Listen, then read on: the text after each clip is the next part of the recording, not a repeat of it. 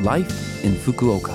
फुकुओकामा जीवनयापन यो फुकुओका सिटीबाट प्रायोजित कार्यक्रम हो नमस्ते ओहाई गुजाइमास म सरिता यो लाइफ इन फुकुओका कार्यक्रममा फुकुओकामा बस्दै आउनुभएका नेपालीहरूका लागि सुरक्षित भई आरामदायक जीवनयापनका लागि आवश्यक जानकारीहरू नेपालीमा दिने आइरहेकी छु हरेक हप्ताको बिहिबार यो कार्यक्रम बिहान आठ चौन्नबाट म सरिताको साथ सुन्न सक्नुहुन्छ छोटो समयको यो हाम्रो कार्यक्रम सुन्दै गर्नुहोला फुकुओकामा जीवनयापन आज मैले पशु संरक्षणको बारेमा छोटो जानकारी लिएर आएकी छु। सेप्टेम्बर बिसदेखि सेप्टेम्बर छब्बिससम्म पशु संरक्षण सप्ताह हो। पशु कल्याण र उचित प्रजननको ज्ञान र चासोलाई विस्तृत गर्ने हेतुले यो सप्ताह सुरु भएको थियो। यस अवसरमा पक्कै पनि पशु संरक्षणको बारेमा कुराकानी गर्नु उपयुक्त हुन्छ जस्तो लागेर यो जानकारी लिएर आएकी छु। उदाहरणको लागि यदि तपाईँको बिरालो वा कुकुर छ भने भूकम्प वा भारी वर्षाको समयमा कसरी तपाईँ आफ्नो घरपालुवा जनावरको रक्षा गर्नुहुन्छ त? अनुकरण गरी हेर्ने गरौँ। त्यस्तै कुनै दिन घरपालुवा जनावर राख्न चाहनुहुने व्यक्तिहरूले पशु संरक्षण समूहको होम पेज हेर्नु पनि उपयोगी नै होला जस्तो लाग्छ।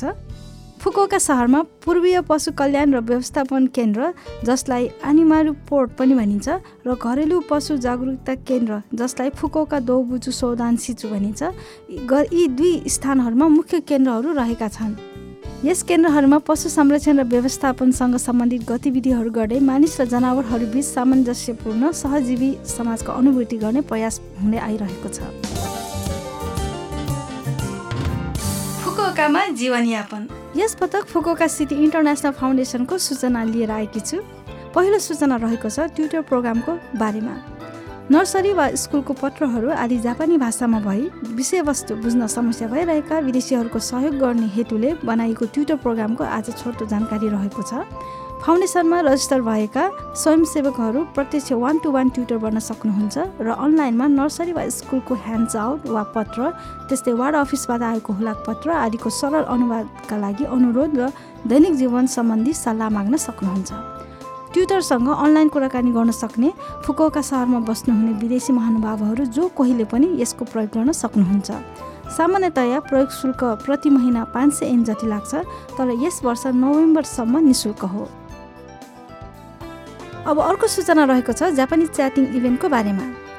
फुकुकामा अध्ययन गरिरहनुभएका अन्तर्राष्ट्रिय विद्यार्थीहरू के तपाईँहरूलाई हरेक महिनामा एकपटक आयोजना हुने जापानिज च्याटिङ इभेन्टको बारेमा थाहा छ? जुम प्रयोग गरेर विदेशी विद्यार्थीहरू र जापानी स्वयंसेवकहरूबीच प्रत्यक्ष वान टु वान साथै सानो समूहहरूमा मनपर्ने विषयवस्तुहरूमा छलफल गरिन्छ।